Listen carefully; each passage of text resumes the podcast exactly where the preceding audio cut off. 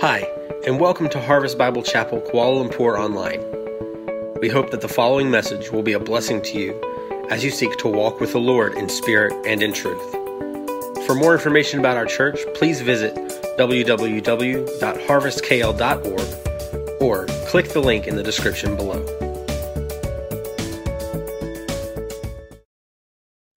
Well, good morning, Harvest. My name is Eric, and I'm one of the pastors here. And we're continuing in our Isaiah series today. If you'd like to go ahead and make your way there, we're going to be in Isaiah chapter 60. And in, in, previous parts of the book of Isaiah, we've looked at how God promised that his people would return to their land so they could start the rebuilding process. They want to rekindle past glories. They want a great city just like in the old days. But here in Isaiah 60, God is saying, you really need to look past that. Isaiah envisions a day when the whole earth will be filled with the glory of God. As Pastor Peter was saying, a city on a hill, a society of global proportions filled with people who have come from the ends of the earth to take up residence with God. Last week, as Pastor Peter talked about a, a life of, of prayer, he asked us, What is God's will for your life? Christ's likeness in you. You want to know why?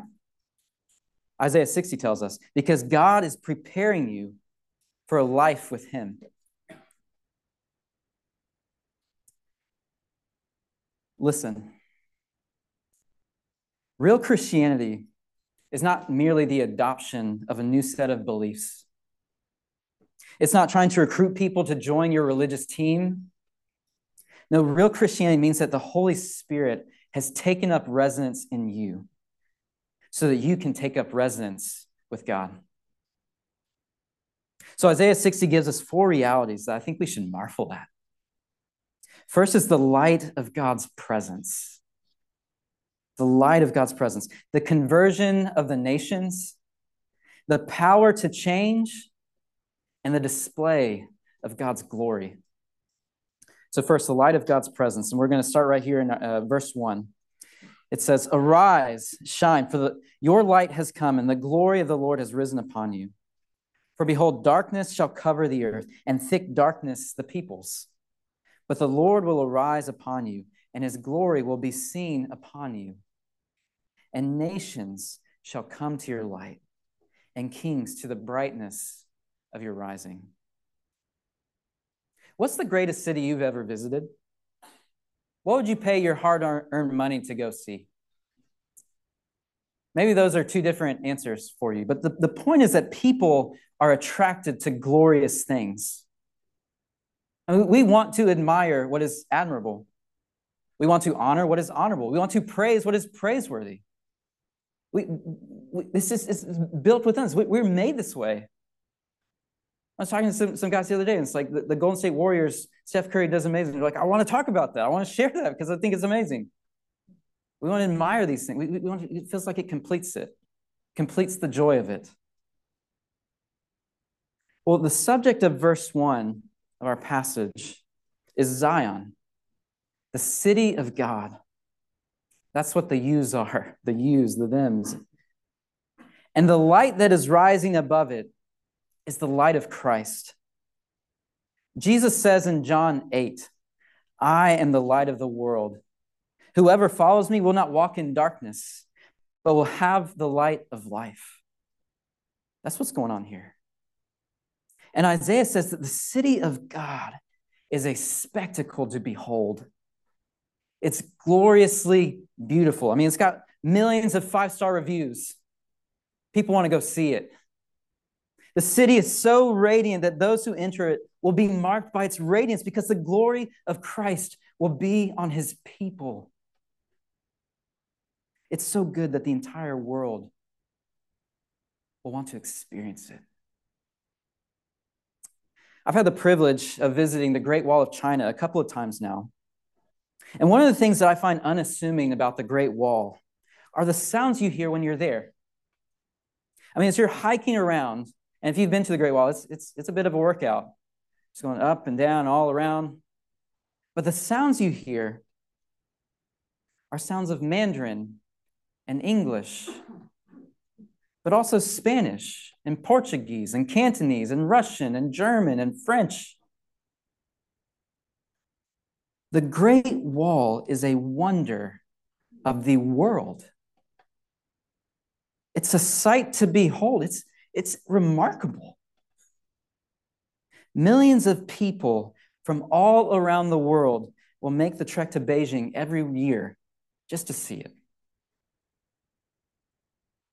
And Isaiah is saying that the city of God will be like that. It's like that. People from all around the world will come to see it. But do you understand what makes the city of God so distinct? Do you know what people are coming to behold? What makes the city of God so resplendent is not the people, it's not the street food or the nightlife, it's not the skyscrapers or the gifts from foreign nations that adorn it. No, what makes the city so glorious and unlike any other city in the world is its light. And God is the light.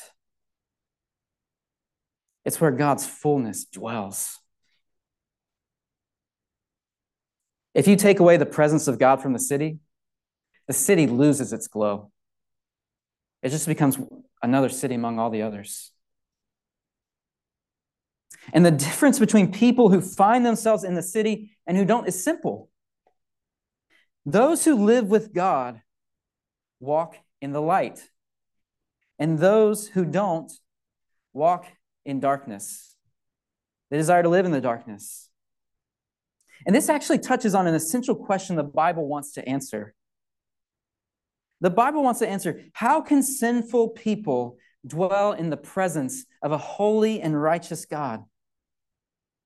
The radiance of God's holiness is so powerful, it'll melt us away in our sin. But what we see happening in verse 1 is that the light shines and it doesn't lead to destruction. God's radiance in Christ, it spreads, it shines on the people. And so the implication for us is that citizenship in the, in the city of God means embracing a new way of life. Darkness and unbelief cover the earth. But God invites us to walk in the light of Christ. In Ephesians 5, Paul says that walking as children of light means embracing a new ethical system. Those who walk in darkness practice darkness. They live according to the desires of their flesh. In more affluent societies around the world today, the educated, rational argument that people make is that the most loving and kind thing you can do is encourage people to feed those desires according to their flesh. Do what makes you happy. Do what you want to do. Do what feeds you. Do, do, do, be you. They live as though freedom means giving into the things you most desire. But children of the light are marked by the Spirit of God. They seek to imitate the life of Christ. They seek to walk not in counterfeit love. Real love sacrifices. Now it says, We are to love, as in Ephesians 5 2 says, we are to love as Christ loved us and gave himself up for us, a fragrant offering and sacrifice to God. That's what walking in the light looks like. So here's some questions we ought to consider in our own discipleship. First, what desires, maybe desires that you, you think you deserve, that you think you need to feed, what desires do you need to put to death to honor Christ? And second, what habits do you need to take more seriously? Or do you need to put on to center your life around Christ and his gospel. If you truly desire to walk in the light, you should build your life around Christ, who is the light. Life in the light exposes darkness, it, it reveals sin. But Christ is also in the light, ready to minister to us the forgiveness of sins. Second, the conversion of the nations. As we keep reading in verse 4, it says, Lift up your eyes all around and see. They all gather together. They come to you. Your son shall come from afar, and your daughter shall be carried on the hip. Then you shall see and be radiant. Your heart shall thrill and exult, because the abundance of the sea shall be turned to you. The wealth of the nations shall come to you. A multitude of camels shall cover you. The young camels of Midian and Ephah, all those from Sheba shall come. They shall bring gold and frankincense, and shall bring good news, the praises of the Lord. All the flocks of Kedar shall be gathered to you. The rams of Nebaioth shall minister to you. They shall come up with acceptance on my altar, and I will beautify my beautiful house. Who are these that fly like a cloud and like doves to their windows? For the coastlands shall hope for me. The ships of Tarshish first, to bring your children from afar, their silver and gold with them, for the name of the Lord your God, and for the Holy One of Israel, because he has made you beautiful. Now, if you read back through, if you look back over verses four through nine, maybe one of the first things you'll notice is a bunch of names of places that don't really mean a whole lot to you, right? Like Ephah and Nebaioth and Midian, all these things. But these places are, are Isaiah's shorthand way of saying people from all corners of the world are flocking to the city of God. And they're not just planning a visit, they're coming to take up residence there. When God resides in the city in all his fullness, you don't just come for a visit, you don't just make a trip. You sell everything you have to go live among him. But listen, while Christianity has a growing presence in the world today, the world is clearly not Christian. Have you guys noticed this? A little bit?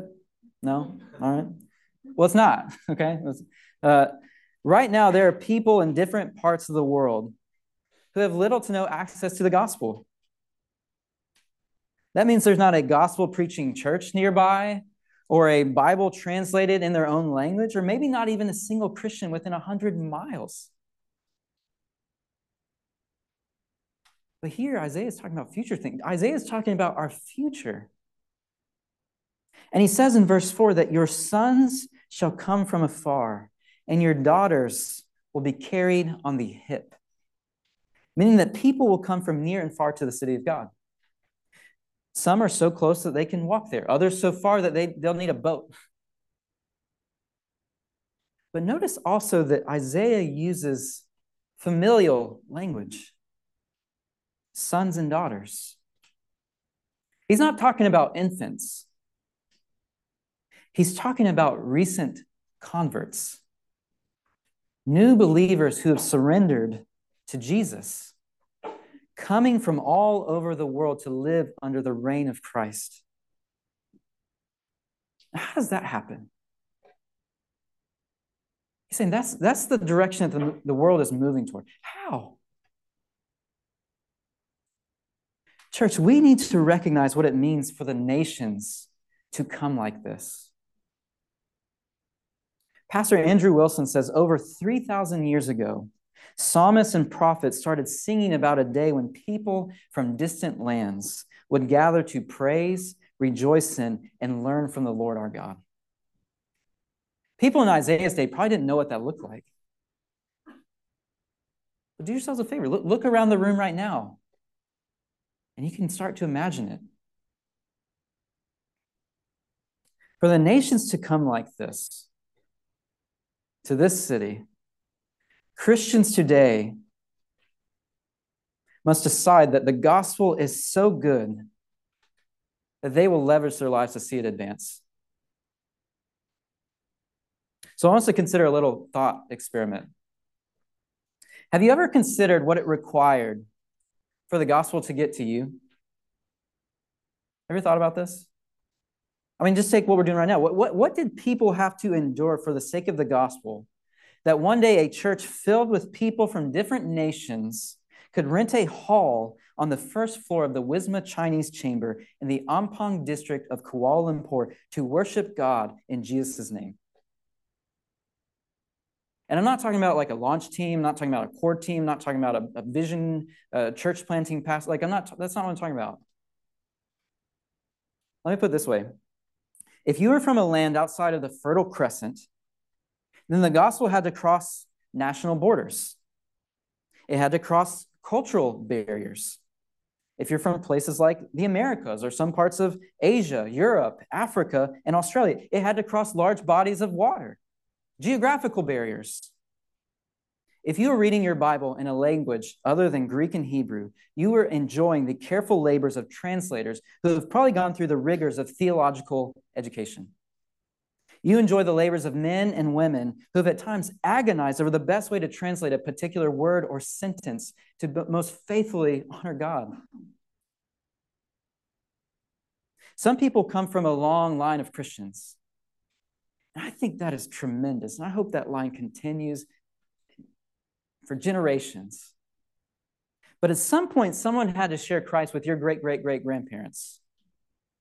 And that changed the trajectory of your family line for generations. At some point, with God's help, somebody took up the audacious task of starting and nurturing a local church somewhere near where your family lived. They worked to establish these local outposts of the kingdom of God called churches where the gospel could be proclaimed and baptism and the Lord's Supper could be administered and where people could be discipled to live out their faith in Christ to the world around them. People had to travel, people had to give, people had to sacrifice certain worldly gains. Like their Savior, the church before us has had to suffer for the sake of the gospel. And what it has produced is an enduring witness in the world today for the glory of God. Let me get even more specific. Over the past eight years, my sending church has been sending short term teams to engage a people group in West Africa with the gospel. The trip is expensive, the travel is difficult. They need an interpreter to help them navigate. But on one of the trips, a couple of guys on the team were able to meet with two of the leaders from the village that they'd been praying for.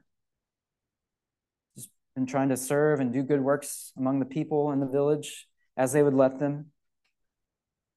And through the work of a translator, they, meeting with these two village leaders, the men from the villages said, Sirs, we see the rings on your fingers.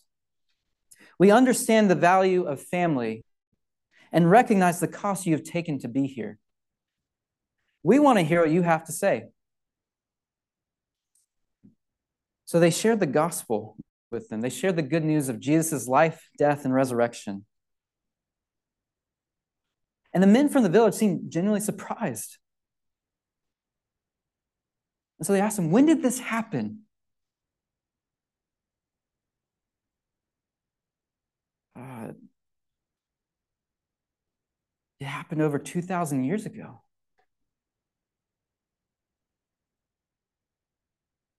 Why has no one told us?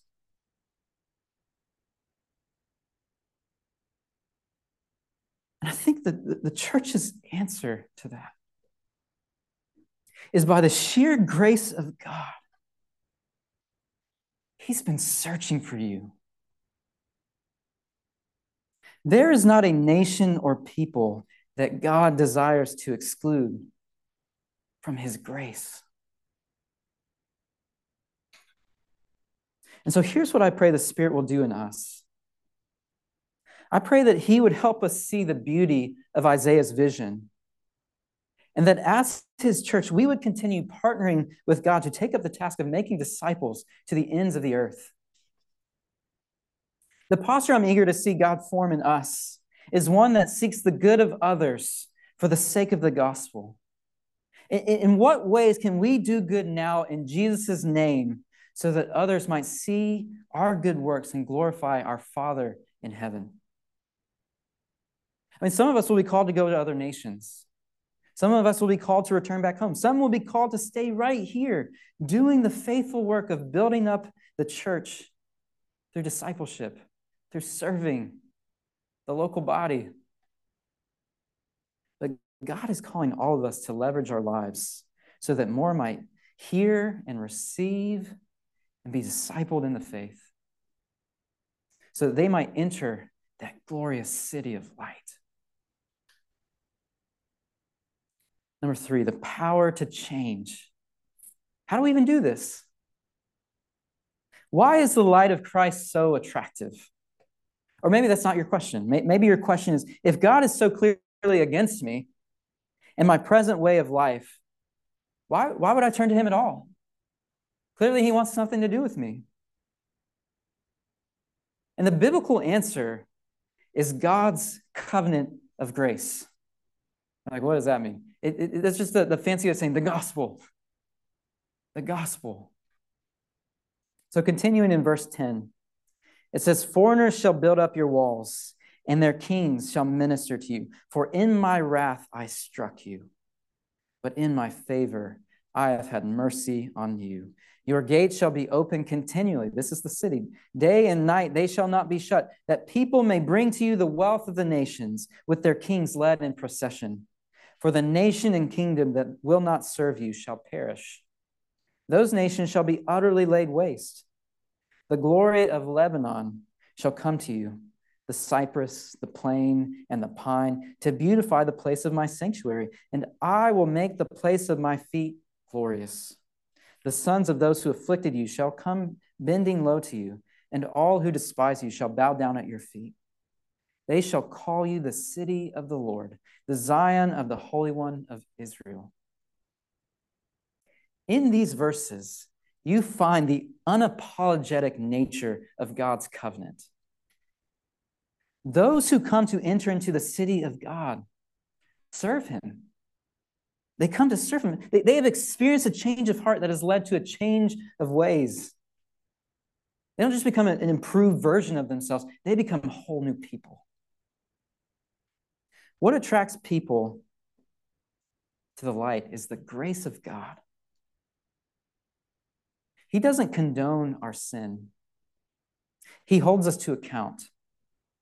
But notice that He doesn't move away from us in disgust. In his kindness, he shows us favor. The response is emphatic. There is a constant stream of people flowing into the city of God in this vision. I mean, there's so much that could be said here, but, but I want you to notice in verse 12 that the basis for this relationship. God desires for people to live in his presence forever. And the conditions for this covenant relationship is not based on merit, it's not based on birthright or national privilege. It says, For the nation and kingdom that will not serve you shall perish. What these verses mean together is that anyone who earnestly desires to enter the city as a true friend of God may do so. Let me say that again. Anyone who earnestly desires to enter the city as a true friend of God may do so. There is no guard at the entrance of the gate. There's no hostility between God and the nations. People are admitted through the grace of God because of the finished work of Christ. I mean, if you look back at Isaiah 59 21, is at the end of that chapter uh, uh, that we looked at last week, you see the nature of this covenant. The Lord, speaking to Jesus, says, My spirit that is upon you and my words that I have put in your mouth shall not depart out of your mouth, or out of the mouth of your offspring, or out of the mouth of your children's offspring, says the Lord, from this time forth and forevermore. God is promising to himself in Jesus' name that he will bring salvation to the nations. Like, think about that. God cares about this so much that he promises himself that he will do this. That the light of the gospel in his city will never be extinguished. The new world he is bringing about is too precious to him. He will not fail. Listen, God is pursuing you. He wants you to serve in his holy city. If you don't enter, it's because you stuck out your hand at him, telling him to stop. People accuse God of rejecting them. And we can say he has every reason to. But instead, he comes toward them in mercy. But the reality is, we reject him. We refuse to serve him. What it means to serve God is to take up the task of making disciples. To build up the city of God means to care about the relational and spiritual health of his church and to concern yourself with the lostness of the world around you. That's what it means to build up the walls. That's what it means to serve God. And so at Harvest, we will continue to build our lives and our ministries around the gospel. We want to train up more leaders. We want to plant more churches. We want to baptize more people. We want to disciple members to disciple others and to pray for God to fill the earth with his glory. That's the aim. But what's the next step? Why don't you find some time over this next week to just, just take stock? Just take stock of, of your own life and how you're spending your time, what you're. Is there anyone the Lord has already put in your life that you could intentionally help to follow Jesus? I mean, when we talk about disciple, that, that's what discipleship is. Is, is teaching, some, intentionally helping someone, spurring them on, helping them take the next step in following Jesus and growing in maturity in Christ. That, that's all discipleship is. Or is there, is there anyone in your life right now that you could invite to speak into your life in more specific ways to help you grow in following Jesus? You can be helping others grow. You can invite others to help you grow. Is there anything you do regularly right now that you could ask others to join in with you, to do with you. Like, man, I really, I really want to go grab coffee in the morning on Mondays. And I'm probably going to do that. I'm going to, I'm going to do that probably every week for the foreseeable future. Does anybody else have time to do that? You know, like that, that, that kind of stuff. I'm going to go work out at the gym. Does anybody want to go work out at the gym? That kind of stuff. What looking at your schedule, what, what have you already have built in? What, what can you do? Maybe, maybe it's, you know, I have a lunch hour. Does anybody else have a lunch hour? We live, live nearby. We work nearby. That kind of stuff. And if you think, I, I would love to do this stuff, I want to do this stuff, I'm just too busy. My schedule is too unpredictable. Then during this season, pray. Pray short prayers often. Pray for the people God has providentially placed in your life.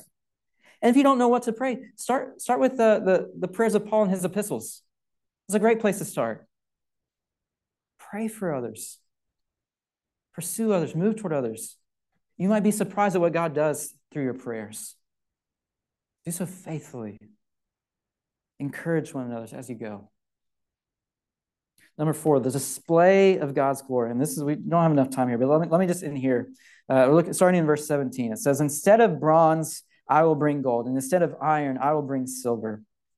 Instead of wood, bronze, instead of stones, iron, I will make your overseers peace and your taskmasters righteousness. Violence shall no more be heard in your land, devastation or destruction within your borders. You shall call your wall salvation and your gates praise. The sun shall be no more, your light by day, nor for brightness shall the moon give you light. But the Lord will be your everlasting light, and your God will be your glory. Your sun shall no more go down, nor your moon withdraw itself. For the Lord will be your everlasting light, and your days of mourning shall be ended. Your people shall all be righteous. They shall possess the land forever. The branch of my planting, the work of my hands, that I might be glorified. The least one shall become a clan, and the smallest one a mighty nation. I am the Lord. In its time, I will hasten it. When you take up residence with the Lord, you become like him. You become citizens of light. You become shining ones because God's glory is on you. His glory shines through you. The ultimate display of God's glory is not that he turns bronze and iron to silver and gold. The ultimate display of God's glory is that he transforms sinful people into his righteousness. People who have come to encounter the living God are changed from one degree of, the, of glory to the next by his grace. The more we commune with God, the more we, we become like him. That's his promise to us. And he calls us to commune with him through his church. Each week we gather and we scatter. We gather in multiple contexts along other brothers and sisters in Christ to remember the covenant that God has made with us, the relationship that we enjoy with Him. And we scatter each week to be a light to the world, pointing to the glorious realities of God's great grace through Christ until all have heard and Christ returns. Through our life and participation in the church, we get to start enjoying these realities today. But God's not done. One day he will bring to completion all that he has set out to do in Christ. And on that day, he will be with us, and we will be with him. No more tears, no more fear, everything made right. It will be glorious. And so will we, because we will be like him. Christ complete in us. So I invite you to bow your heads to pray. In church at this time, I want to invite you to, to take a few moments right now to rejoice in the grace God has extended to you in the gospel. The gospel is always the starting place that compels us to go share with others. So I want you to take a moment at your seats right now to just pray a prayer of thanksgiving to Him. Think about all that He has done for you in Jesus.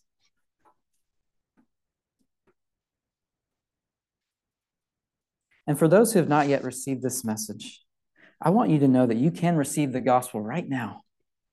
Faith in Him is a free gift that you can receive in Christ. If you'd like to receive it, you can pray a prayer like this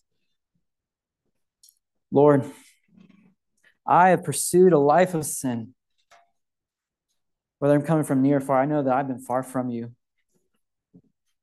But God, I've heard this news and I know that you sent your son. I think you're doing something in my heart now. Jesus, Jesus died on the cross in my place, and I want to receive this gift in faith, in faith. Grant me this faith that I might take up your work of being a light to those who are far off. I pray in Jesus' name. Amen.